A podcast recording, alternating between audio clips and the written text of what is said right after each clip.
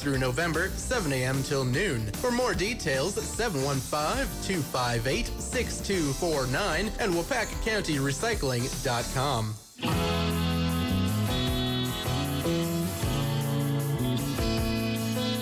Good news, Wapaka. Wapaka Radio, FM 96.3 and WAUP 99.1. I'm Wayne Scott, you're not, and I love it. More new faces here. Uh, Dana Brill and Jenna Lubke, welcome to Good News, Wapaka. Yeah, good morning, Wayne. How are you? Happy holidays. Merry Christmas. We're excited to be here. Yeah, you're from the JDRF. You want to tell Correct. the whole Yes, JDRF Wisconsin is our chapter, Yeah. um, stands for the Juvenile Diabetes Research Foundation. Our mission has been the same since 1970 it's to find a cure for type 1 diabetes and its complications. Okay. Uh, how long have you been there? 23 years. Wow. I know I don't look that old, do I? no, not at all. I know they can't see me, but. well, yeah, they can. Oh, You're they on fa- can? Yeah, oh, you're gosh, on I just Facebook fluffed my hair, Live. too. How embarrassing. well, Terry was just here. She's been with the, the chamber for 30 years. Oh, she's got me beat. So 23 years old, you obviously uh, like what you do. love what I do. Um, I was telling him out in the hall, I started right out of college, out, out of University of Minnesota, worked there for five years, and then came to the Wisconsin to the state chapter here. Which is an apple. Which too. is in Appleton. Our headquarters is Menasha, in Appleton. Appleton. Yeah, Menasha, right in the Goodwill building. Oh, Um, I, yeah. I know where that is. yeah. Okay. And then we have employees throughout the state. We have a few in Milwaukee, and we actually have some open positions right now that we'll be hiring after the new year. Uh-huh. So right now we're a staff of five, but we'd like to be a staff of seven. Okay. Yeah. Perfect. Jenna, Hello. hi. Hi. You're going to tell me what type 1 diabetes is. So, type 1 diabetes is an autoimmune disease. It can strike anyone at any age, so it doesn't and so it doesn't happen like from like eating too much sugar or like not exercising enough. Like it can happen to anyone at any age. I got it 3 years ago when I was 10. I'm 13 right now. Yeah? Um and I started to realize that I was losing like a lot of weight. Um I lost about 13 pounds within Whoa. a week and a half or something Whoa. like that. and um, I wasn't eating. I was sleeping a lot, and I hate taking naps. I really dislike taking naps, but I slept a lot, and Hmm. it was like the second. It was the second day of school, and I just didn't want to get up to go to school. I was Wow. like tired, and it was virtual learning, so it was virtual learning. So I would like sleep in the in the middle of like oh, classes, Mm-hmm. it's- so this was during COVID. Yeah. Oh, boy. and um, Well, that was depressing enough, and then you got s- sick. yeah, my mom my mom actually thought it was depression, and Yeah, um, that's what that I I, I would have thought the same thing. Yeah, my face was like caving in, and once my mom realized that I was losing this much weight, she called the doctor, and right Yeah. away they thought it was type 1 diabetes. So, right away that day, they got me in for a checkup, and they realized I had type 1 diabetes, so I had to go to the hospital right away, and they got me the stuff that I needed for my blood sugar to come down. Okay. And uh, how do you? I guess how has it changed your lifestyle? I mean, does it, just change your diet, or do you have to? Uh, is there oth- other things you have to do or can't do?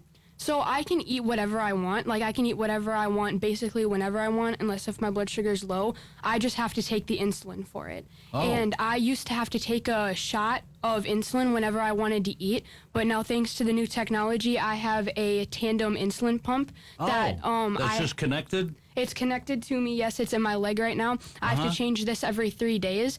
But um, whenever I want to eat something, I just plug a couple buttons of how much uh, carbohydrates is in the food that I want to eat, and it'll give me just the insulin right through my Oh. tubing into my leg. Well, that's that's wonderful technology. Yeah, and mom can track it on her phone, so she can look on her phone right now and know what her blood sugar is, and we're not going Ah. By to. the way, mom is here. Mo- Mom's name is Amy. Correct. Correct. Um, well, good diagnosis, Dr. Mom. Um, hop on the microphone for a second.